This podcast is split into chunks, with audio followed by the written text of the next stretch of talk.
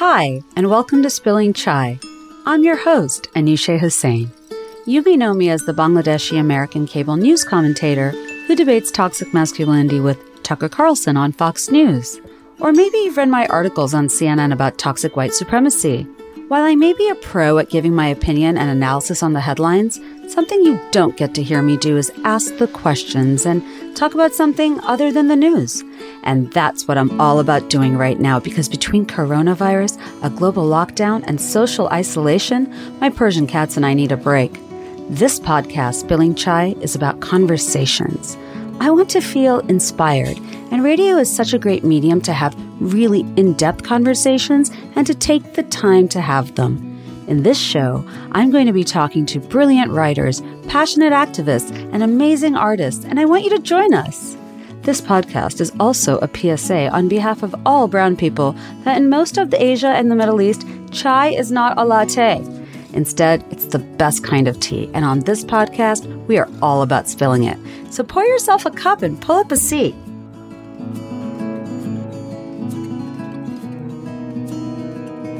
Hello, everyone. Welcome to episode six of Spilling Chai, coming to you direct from Washington, D.C., where I have been quarantining in my home with my husband, our two young girls, and our two not so young Persian cats. I try to stay focused on how lucky we are that in the middle of a global pandemic, we are home, safe, together, we have food, and even though we can't see them, we are surrounded by dear neighbors and old friends. Staying grateful and bringing myself back to the present really helps me fight the urge to just run away from my kids and find the nearest, tallest building to jump off of. But something else that has been giving me hope and keeping me afloat is resilience the resilience of people, of local businesses, and communities. Something I learned from my parents and something I really admire about my husband is the ability to pivot. Pivot when life throws you a curveball, adapt, survive. Of course, that is much easier said than done in the midst of a global health pandemic, but if resilience could be personified, no one does it better than today's guest, Maysoon Zayid. Maysoon is one of America's first Muslim women comedians and is an icon for Arab Americans and Muslims around the world. I think Zayid describes herself best when she says she's a quote, Palestinian Muslim with cerebral palsy from Jersey who is an actress, comedian, and activist. Zayid started her career by appearing on the popular American soap opera as the World Turns, as well as guest appearances on Law and Order. But during her early acting experiences, Zayid found her disability and ethnicity repeatedly limiting her. She turned to stand up comedy and began appearing in New York's top clubs, taking on serious topics such as terrorism and the Arab Israeli conflict.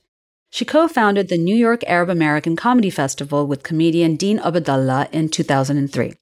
Maysoon usually tours by herself or as a special guest on the Axis of Evil comedy tour, and she also stars in the documentary The Muslims Are Coming, which features a group of Muslim American stand up comedians touring the United States in an effort to counter Islamophobia.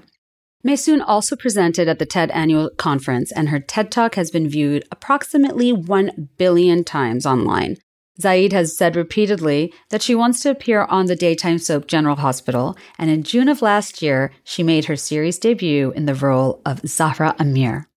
Hello and welcome to the show, Maysoon. I'm just really excited to be on Spilling Chai because I have cerebral palsy. It means I shake all the time. So I have been spilling chai since the day I was born. So you have an iconic TED Talk from 2013 that I encourage all my listeners to go on YouTube and watch. How has life changed for you since then? Well, there's a pandemic now and I can no longer speak on public or perform live. So that's been the biggest change. Now, interestingly enough, when I did the TED talk, I didn't understand how big they were. I really didn't. When I was first approached, Pat Mitchell, who runs TED Women, she approached me and she said, do you want to do a TED talk? And I said, how much are you going to pay me? And she said they don't pay. And I like chuckle because I don't work for free. And so then I was telling my agents, I was like, yeah, they want me to do this TED talk and they tell me that the gift bag is like worth the trip, but I don't want to go work for free. What do you think? And they were like, you have to go do this. This will change your life as a speaker. And I went and I did the TED talk and it went really well, but I still had no idea the magnitude of it. Then about a month after I recorded it, it came out and Shahrukh Khan, who is this like super, super awesome, just gorgeous star hosted my talk. And within like 24 hours, I had a million hits and I went to sleep and I woke up and the next day, my entire Twitter were people retweeting my TED talk, commending me on it. And that was like the moment in my life that I knew it was big. But before the TED talk, I had already produced the largest ethnic comedy festival in the nation. I had already been a headliner on a Live Nation tour. I had already been in a movie with Adam Sandler. So a lot of people, the TED talk was the first time that they ever met me. And they would say things like, she's so brave. I really hope she gives that comedy thing a chance. So even though I had told my own story and I had showed my own pictures and I had delivered the journey, some people still couldn't look at that image of a disabled brown woman and see anything other than someone to cheer for because they're really trying, but didn't necessarily take me seriously as a performer, as an artist, as an advocate. When I was going through your beautiful and brave body of work, all I kept thinking was courage. You have so much courage and you're so resilient. What motivates you? What drives you? So I think that one of the reasons I'm fearless is because my mom and dad thought it was a good idea to send me and my three older sisters to live in a war zone every summer on school vacation. So my parents are both Palestinian. I was born and raised in the great state of New Jersey, but I spent literally every single summer in Palestine at my grandparents' house. And in the interim of that, the first intifada, which was the first like Palestinian uprising happened. And then when I was going there as like teens and twenties, the second intifada was happening. So I've literally lived under curfew. I've had buildings across from me bombed. I've been shot at at a checkpoint. So I think that's one of the things that makes me fearless, but I'm afraid of things I shouldn't be. So like, even though I'm fearless technically, I'm 100% afraid that I'm going to get kidnapped and like put in someone's basement and forced to like raise guinea pigs for 14 years, like an unbreakable Kimmy Schmidt. Terrified, terrified of that. You have done so much to call out Islamophobia and fight negative stereotypes of Muslims, as long as well as for people with disabilities and women of color. How has the environment in America changed for Muslim Americans since you and Dean first started the New York Arab American Comedy Festival? In my book, Find Another Dream, there's a whole chapter on Dean. I met Dean Obeidallah at my third ever comedy show in my life. So in January of 2000, I took a stand-up comedy class at Caroline's on Broadway. My dream in life was to be on General Hospital, which I did achieve in May of 2019. I am Zahra Amir on General Hospital, but I looked at TV. I didn't see people who looked like me. So where I saw people who looked like me was in the world of comedy. So I signed up. I took a comedy class. I graduated from my comedy class and then I was like signing up for any show I could. And it was my third show at a place called Hamburger Harry's in the middle of uh, Gladys's Hamburger Harry's in the middle of Times Square. And that's where I met Dean Obeidallah. It was exactly, not exactly, but it was about a year before 9-11.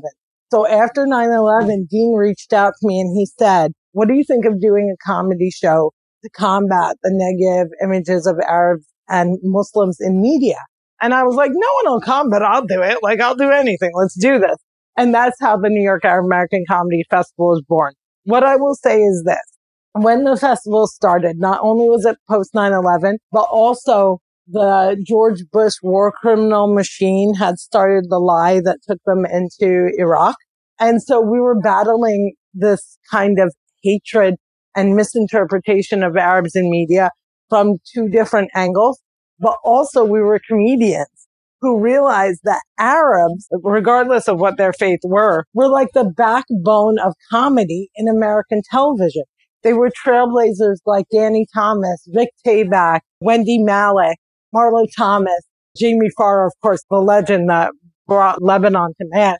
And we wanted to get back to our roots as comedians. And we also wanted people who were casting Arabs on television to understand that South Asian and Arab are not synonymous, that having a Latino or an Italian guy play an Arab is offensive. And so in addition to combating hate we were also trying to educate. And what's most shocking to me is that November will be our 16th year, inshallah. And we don't know if it'll be live or virtual. We have Gotham Comedy Club reserved and ready to go the week after Joe Biden finally beats Trump out of my life. But I had no idea that 16 years later, the hate, the fear, the death threats would be so much more intense than post 9-11. Because for the past three years, the most powerful man in the world has been spitting the most violent rhetoric at Muslims and really targeting Muslim women. So like when he got people chanting, send her back about people who literally look like me. Okay. I look more like AOC, but technically I identify more closely. And I was like, it's unbelievable to me that just the other day he retweeted someone who was complimenting General Flynn because he's anti-Islam. The tweet literally said, they just don't like him because he's anti-Islamic. Like that's a good thing. Like that's not an excuse to despise someone.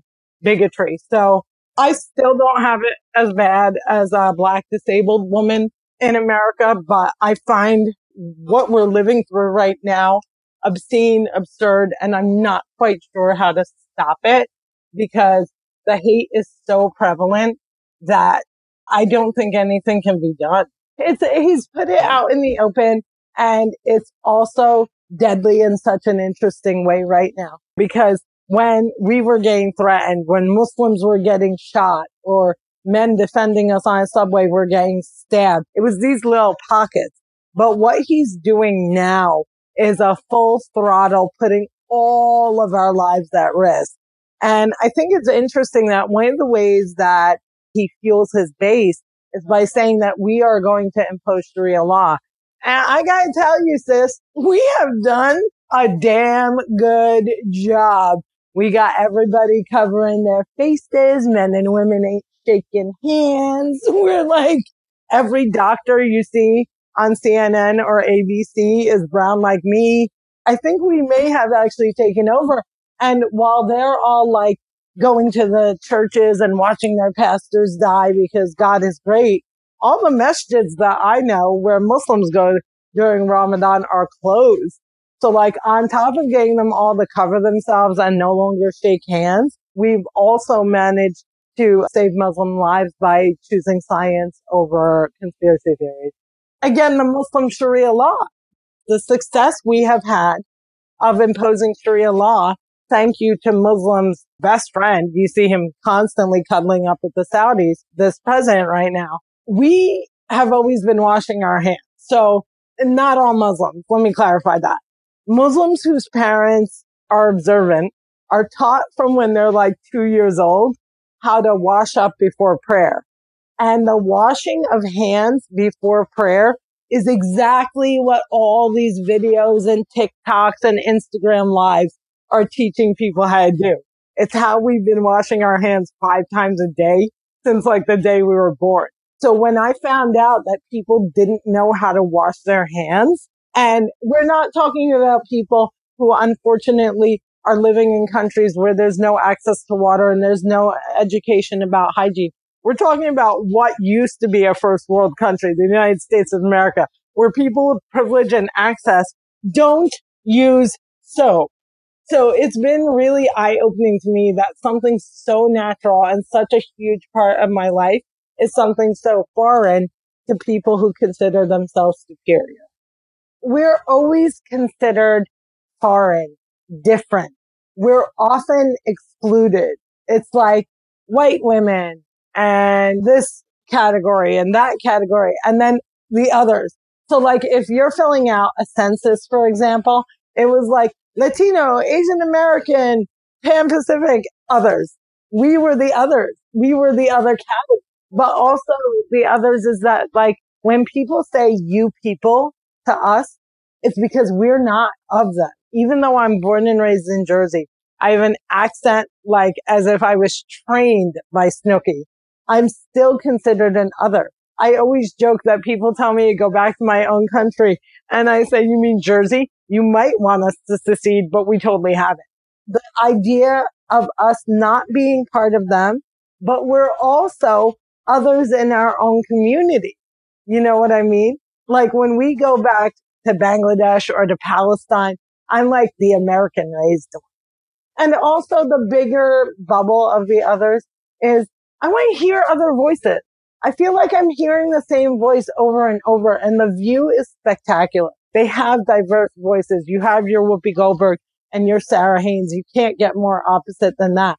But where are all the others? Where are the ugly girls? Where are the transgender women? Where are the disabled women? Where are the unbelievably intelligent journalists and doctors that I'm seeing every day doing these three minute clips that are just not enough time for? So what are you working on now? What is making you want to spill the chai? First and foremost, I have a book on Audible. It's called Find Another Dream. It's my memoir and I censored it heavily myself because mashallah, God bless her, my mother is still alive and I can't tell all my stories. Plus some of them were illegal and I don't want to go to jail. Then you can go to my website. My website is maysoon.com. Maysoon.com is like the month of May is coming soon. Maysoon.com. If you forget that, Palsy Palestinian. I'm like the second or third one that comes up. But that website has every video I've ever done. It has my web series, Advice You Don't Want to Hear. And it has a link to all of Beyonce, my cat's social media. So you can like and comment on her pictures. November, if we're all still alive and kicking, me and Dean Obeidallah are going to do the 16th annual New York Arab American Comedy Festival. One of my biggest regrets in life is not just naming it Arab Comedy Fest. That would have been much easier to type and most importantly for everyone, I'm begging you, fight to vote by mail. If you are in the United States of America, fight to vote by mail, vote for Joe Biden. I loved Elizabeth Warren. I know he's nobody but Joe Biden's favorite, but please, I am begging you. This is not a choice between the lesser of two evils. This is doing good because by voting for Joe Biden, you are voting to save the lives of disabled people. You're voting to save the lives of brown and black people. And now there's a global pandemic and you're voting to save your own life. When I first started at in 2009, it was a place where I wanted women of color to be able to go to read stories by us and for us that put us in control of our own narrative. Today, it is more of my online resume, where you can go to find all my latest articles and media appearances. But I started it 11 years ago after getting one of the best pieces of advice I have ever gotten in my career. Don't wait for someone to give you a platform, create your own. If you enjoyed this episode of Spilling Chai, please subscribe and review us on iTunes. And don't forget to follow us on social at Spilling Chai Podcast. Make sure to stay safe, stay home, and at least six feet apart, my dear listeners. And until next time, let's keep brewing the chai.